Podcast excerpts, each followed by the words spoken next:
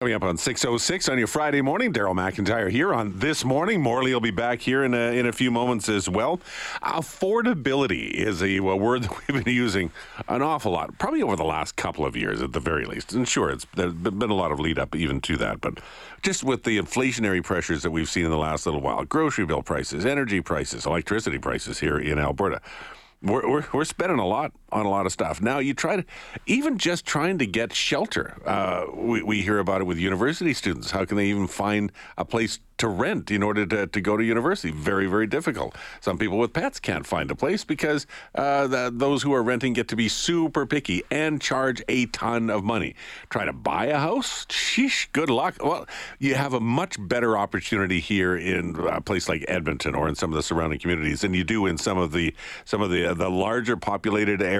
Toronto and Vancouver are just ridiculous to try and buy buy a home. So how on earth does anybody do it? Well, there's a new survey out showing that more and more, it seems, people are banding together. I saw a meme, uh, a computer meme the other day going, hey, let's forget about marriage, etc. Let, let's try to lo- normalize 10 friends or five friends buying a mansion and living with a bunch of dogs.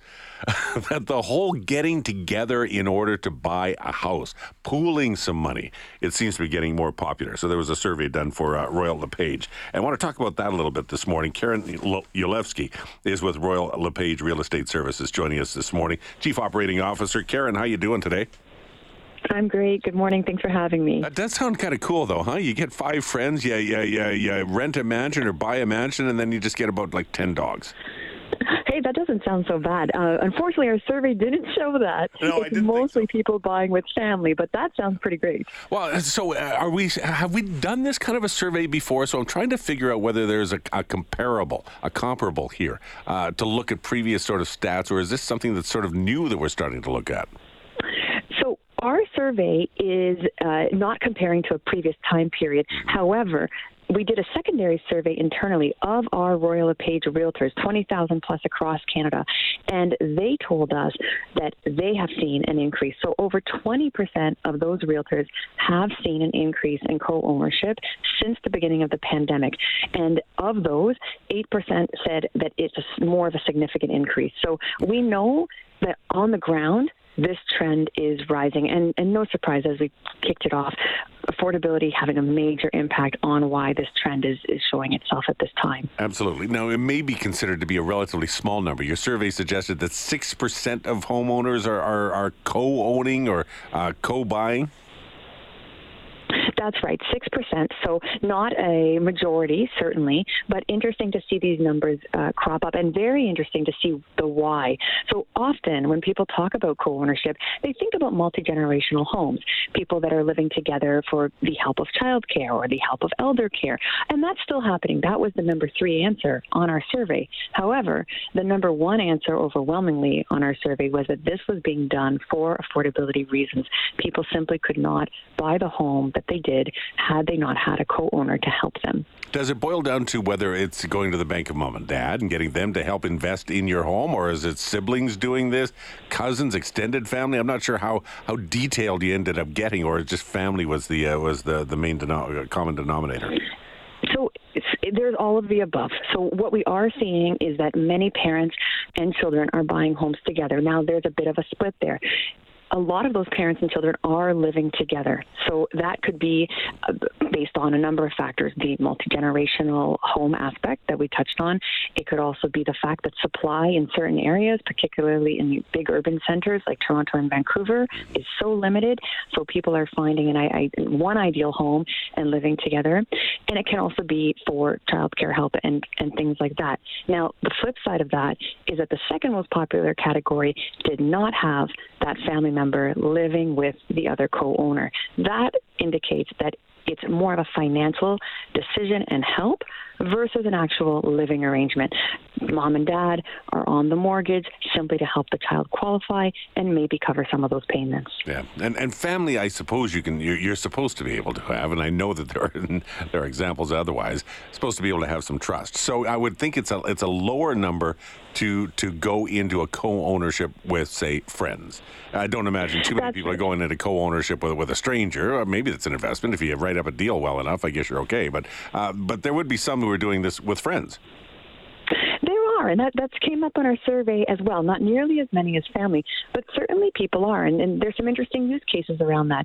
Take the cottage or cabin, the the recreational property. Mm. That's typically not a property that you're going to use 365 days a year. So we've seen people be creative, partner with friends, split up the weeks or months for usage, make it an Airbnb, get a little bit of revenue coming out of that, and as long as it's well drafted, as, as you noted, it can work really well. You can have the benefit of a cottage or recreational property without carrying the entire burden of that mortgage. Now, maybe it's different in, in your world, but I th- I'm not saying that uh, in a disparaging way because, you know, in real estate, you want to be able to continue to have a healthy market, sales, resales, etc. So you guys get to continue mm-hmm. to, to do business.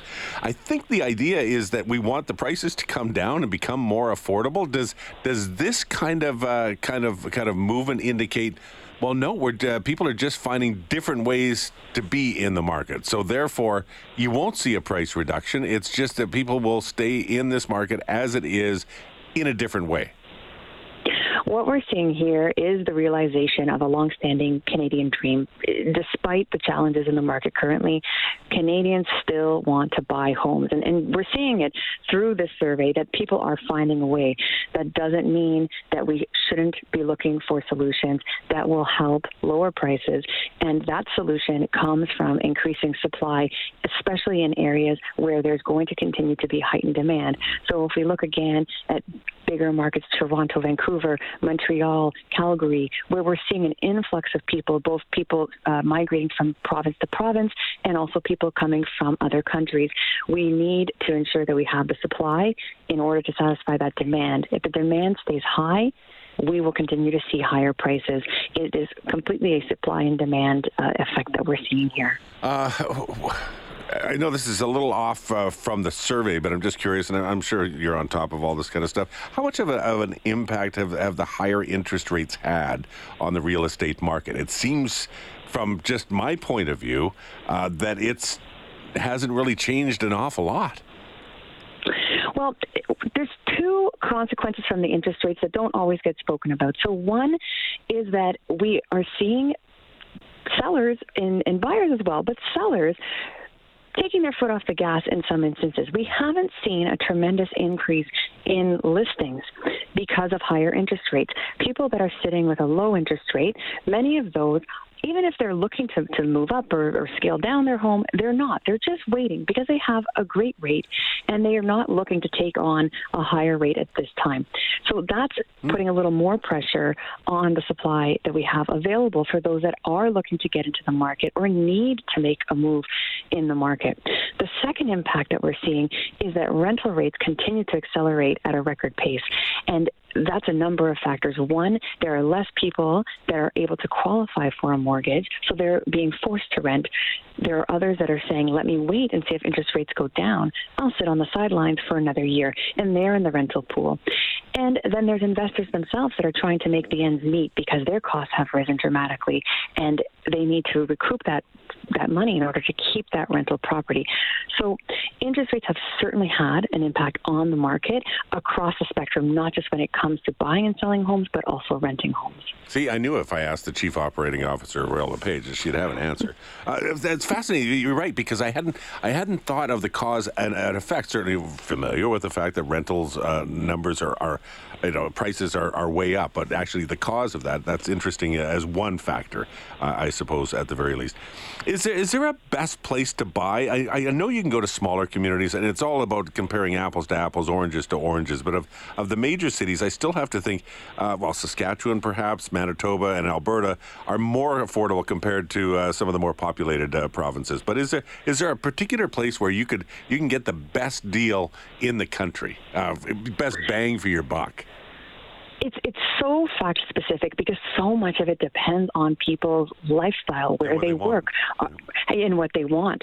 So for many, the, the wants are coming secondary, right? The needs. If they've been called back to the office, as an example, does that hinder how far they can drive in order to qualify for a mortgage, right? That's a very common phenomenon that people will continue to move to the outskirts of an urban center to qualify for a mortgage, but it puts additional stressors on how far away they are from the office. For the past two, almost three years, for some, that hasn't mattered as much, but it's starting to change. We've seen a number of corporations call people back at least in a hybrid fashion. So there's a number of factors there. Our advice is always to work with an expert, uh, look at who can help you in the markets that you've narrowed it down to or can help you narrow it down, understand your needs and your family's needs, and help you find something that suits your budget. Royal LePage Real Estate experts can help you with this, and many financial experts, mortgage brokers, and financial institutions can help on the on the money side of things. Karen, thanks so much for uh, for all of this and uh, for our conversation this morning. Hope you have a great long weekend. Thanks, you as well. Okay, bye bye. Karen Yolevski is the Chief Operating Officer of Royal LePage Real Estate Services here in Canada. Man, it would be so daunting. You know, some of us of a slightly older vintage go back. Yeah, I paid X amount for my first house. Actually, what did I pay? It was $113,500, and it was a four level split in St. Albert. I think that might be going for a little bit more these days would I want to jump in and buy a $550,000 starter home, or at least what I would consider to be that now? Finding partners, a lot of people doing it these days. Rolling up on 617. Time to quick take a quick break. Hey, are you getting involved in this? I'd love to see if, if you or members of your family are trying this this co-ownership idea or considering it at the very least. 780-496-0063 if you want to send me a, a text and have a chat about it.